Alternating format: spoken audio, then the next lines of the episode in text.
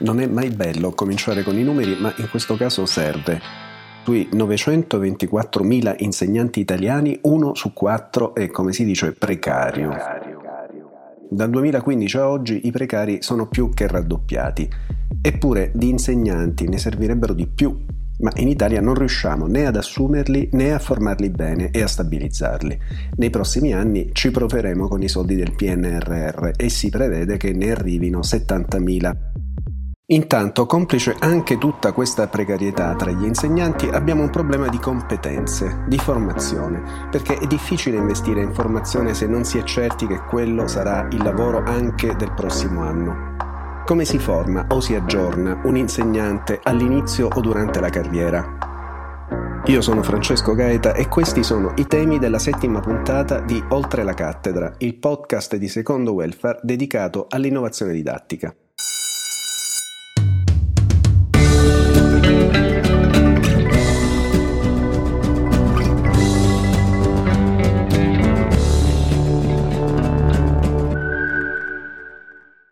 L'ultima ricerca nell'area dei paesi più sviluppati, la cosiddetta area OXE, ci dice che il 93% degli insegnanti italiani ha partecipato almeno una volta a una formazione. Quasi sempre si tratta di corsi, lezioni frontali. Appena il 25% ha effettuato percorsi di apprendimento tra pari o di coaching, formule considerate dagli esperti le più efficaci. 8 insegnanti su 10 si dicono soddisfatti della formazione, ma quasi tutti si sentono poco attrezzati sul fronte delle nuove tecnologie digitali, dell'insegnamento in contesti multiculturali e rispetto a studenti con bisogni speciali. Fin qui dunque i bisogni formativi. Vediamo ora cosa si fa per farvi fronte. Il giudizio degli esperti non è confortante, almeno per la formazione in ingresso. Quella attuale, la situazione è gravemente carente, nel senso che si accede al concorso per insegnare con i 24 CFU e dopo il concorso, eh, passato il concorso, non c'è più niente. Beppe Bagni ha insegnato chimica nei licei, è stato presidente del CIDI, Associazione Professionale di Insegnanti, attiva dal 1976 e oggi è componente del Consiglio Superiore della Pubblica Istruzione, organo che affianca sul piano tecnico e scientifico il Ministero nelle politiche sull'istruzione. C'è bisogno di una formazione alla professione che, di insegnante che in questo momento praticamente non esiste. Oggi infatti bastano 24 crediti professionali, cioè qualche esame universitario. Basta cioè qualche libro in più rispetto alla laurea di competenza. Basta o bastava, perché in realtà qualcosa si sta muovendo. Nell'agosto del 2023, sulla scia di una riforma avviata dal precedente governo Draghi, il ministro dell'istruzione del merito Giuseppe Valditara ha riformato l'accesso alla formazione di insegnante. I crediti richiesti aumenteranno a 60 e, a proposito di precari, chi alle spalle ha almeno tre anni scolastici dovrà aggiungere soltanto 30. Ma la cosa importante è un'altra, e cioè verrà introdotto un anno di formazione all'insegnamento, un anno di tirocinio in ingresso. Non sarà un anno di formazione eh, generica, ma sarà un anno in cui si prevede anche di calare nel contesto il futuro insegnante, perché è previsto un, un, numero di crediti per il tirocinio diretto e indiretto, oltre appunto a esami di carattere epistemologico, psicopedagogico, eccetera. Il tirocinio andrà concordato tra l'università che si sta frequentando e una scuola di riferimento. Cambia radicalmente eh, l'idea eh, dell'insegnante di scuola che non è più soltanto colui che ha il sapere accademico e lo trasmette agli alunni, ma che è un, è un soggetto assolutamente decisivo. L'obiettivo è far compiere una vera e propria esperienza di insegnamento come parte del corso di studi. Quali sono le aree che sarebbe utile rafforzare attraverso questo tirocinio? Sono almeno due.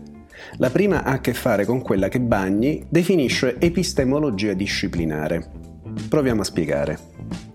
Ogni ambito disciplinare, la chimica, la fisica, la matematica, è un percorso che ha una sua sequenza. Prevede cime e avvallamenti, punti in cui la strada si fa stretta e altri in cui si allarga.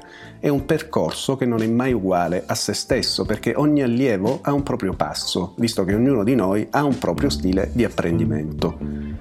Dunque ciò che si chiede all'insegnante non è tanto o soltanto conoscere la mappa, ma sapere calibrare il passo di chi sta sul percorso.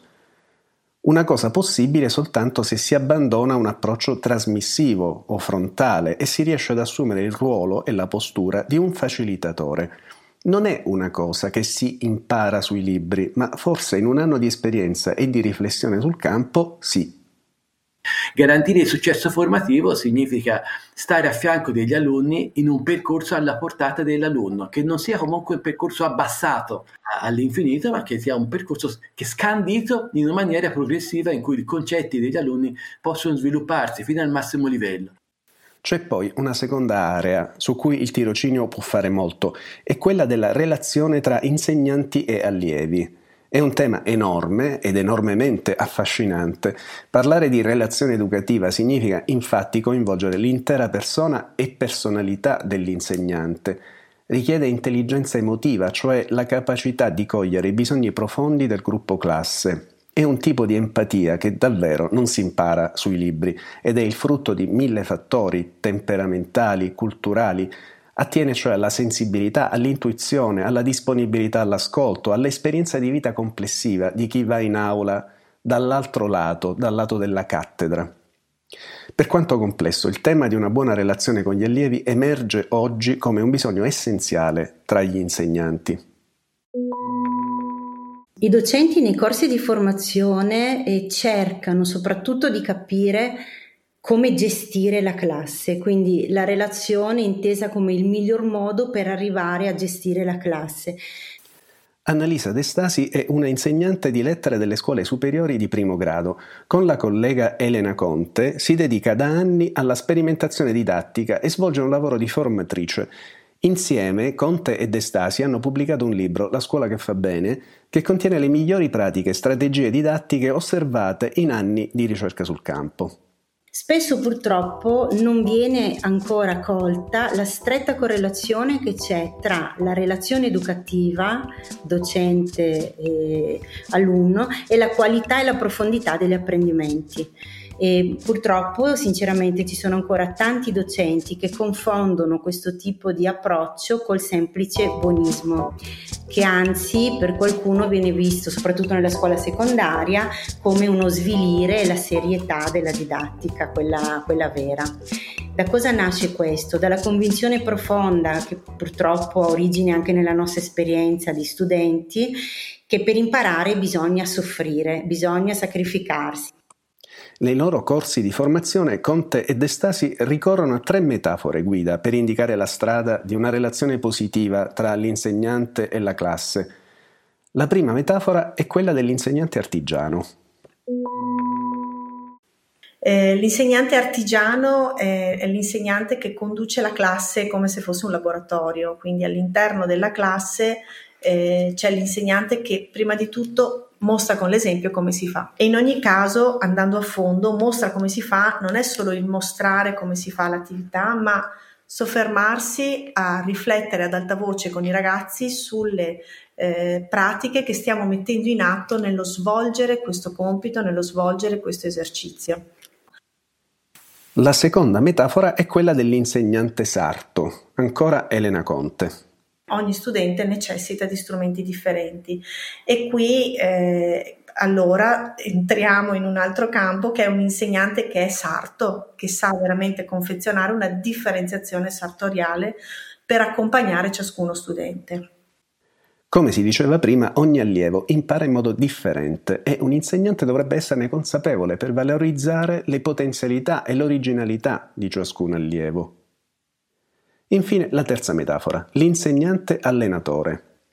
A noi viene sempre in mente l'istruttore sportivo, pensiamo per esempio all'istruttore di tennis, che prima di tutto è artigiano e quindi fa vedere come si fa, dopodiché è coach, sta accanto al suo allievo che prova più e più volte un servizio. gli fa vedere il movimento, glielo fa rivedere, sottolinea quali sono i passaggi giusti che l'allievo sta compiendo e eh, progressivamente lo accompagna a correggere eh, i passaggi sbagliati e quindi utilizza gli errori come strumento trasformativo. Tutto questo però implica che l'insegnante assuma una diversa postura educativa e didattica, che riconosca nell'allievo non un vaso da riempire, ma una fioritura in corso da favorire. Il presupposto per riuscirci è una cultura dell'errore, cioè la consapevolezza che l'errore degli allievi e forse anche di chi sta in cattedra è utile e addirittura importante, è una tappa significativa di un percorso di apprendimento. Annalisa De Stasi. L'errore fa parte del percorso in una maniera neutra, cioè c'è, si sbaglia, ci si rialza e si va avanti. Nessuno, nessun bambino viene bloccato dall'errore, mentre invece a scuola questo succede, soprattutto nella scuola italiana c'è una tradizione consolidata che stigmatizza l'errore.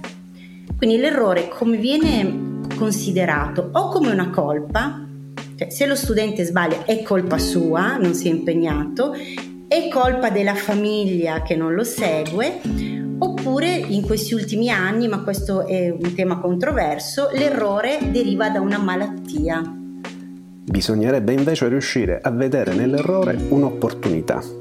E ma soprattutto l'analisi qualitativa di noi insegnanti sugli errori serve tantissimo ad indirizzare in maniera proprio scientifica, direi, i nostri interventi didattici successivi. Ricapitoliamo. Oggi un insegnante ha di sicuro bisogno di una migliore formazione in termini di didattica e di gestione della relazione con la classe non è una cosa che vale solo per i nuovi ingressi, vale anche per chi è in cattedra e, e, magari c'è da diverso tempo.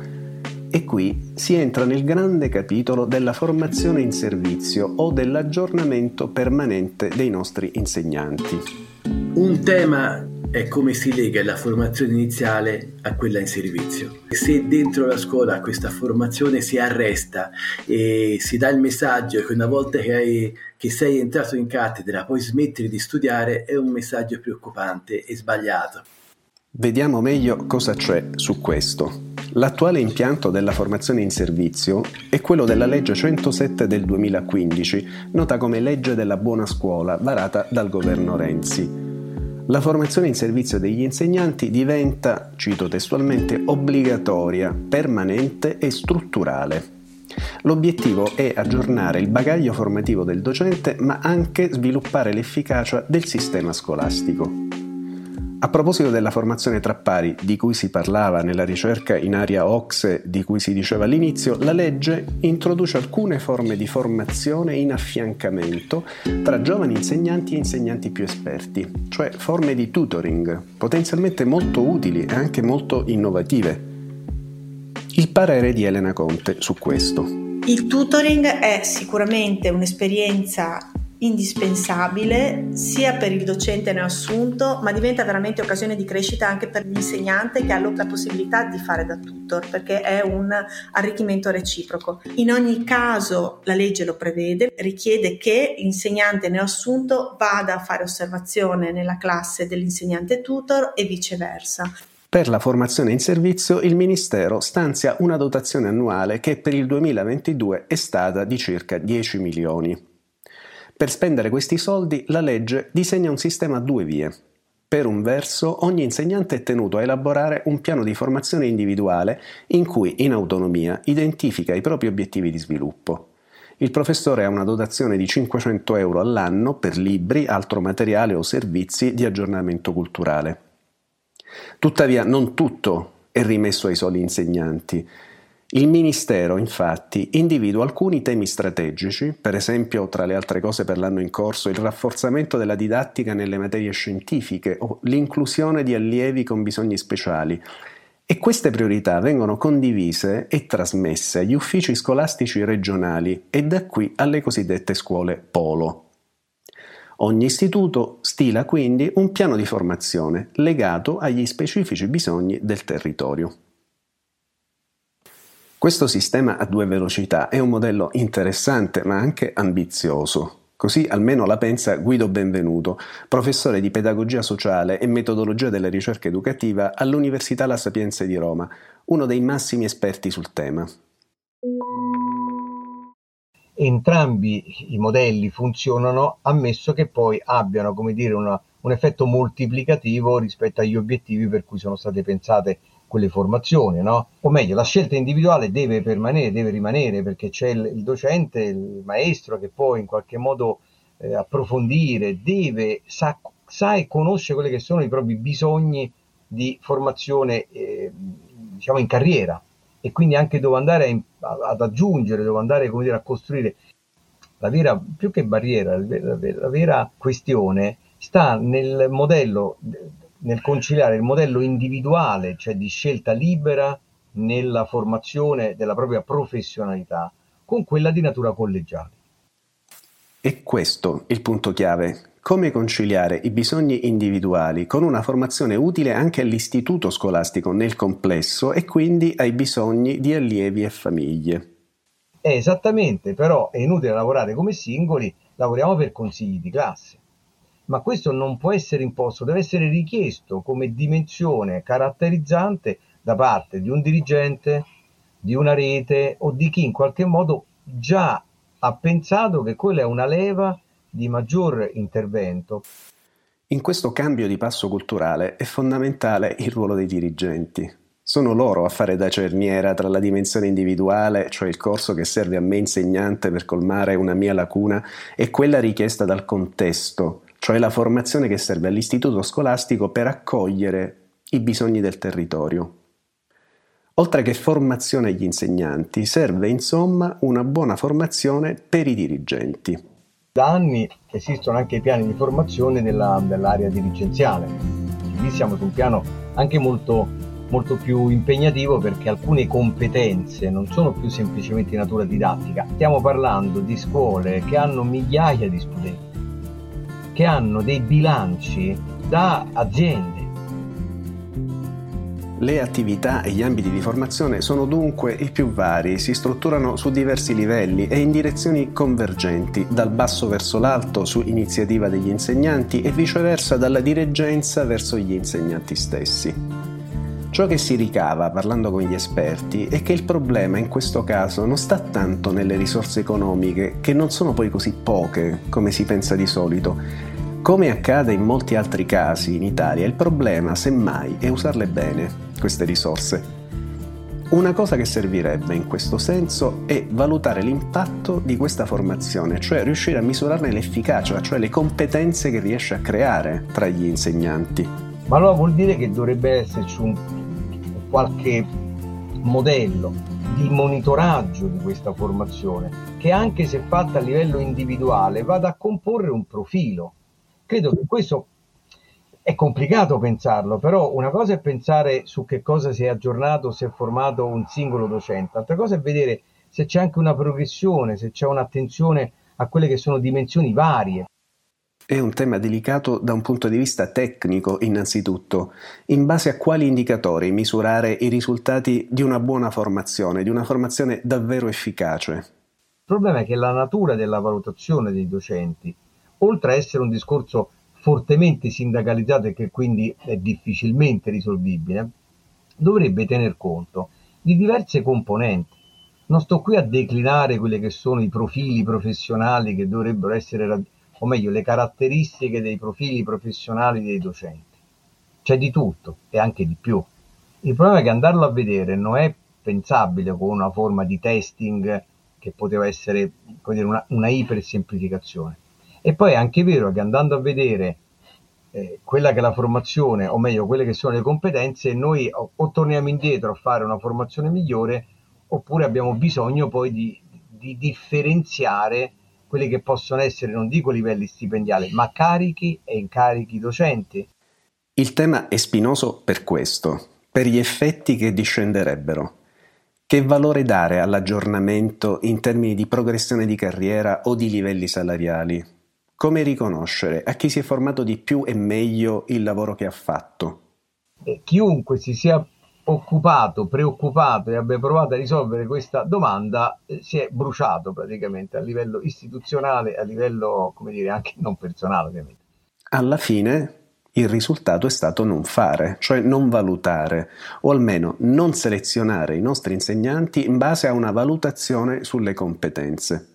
Però è anche vero che l'unico modo per differenziare eh, quella che è la competenza oggi è stata la progressione di carriera in termini di anni e credo che sia la cosa più, come dire, semplice da capire ma anche più sbagliata da, da, da proseguire, no? Perché non è che si diventa più bravi andando avanti senza avere, come dire, quella che è una capacità riflessiva. Non sempre, almeno. Il Ministero per l'Istruzione e il Merito sarà in grado di accertare il cosiddetto merito anche di chi sta in cattedra, oltre che degli studenti? Avrà la forza politica per fare anche questo?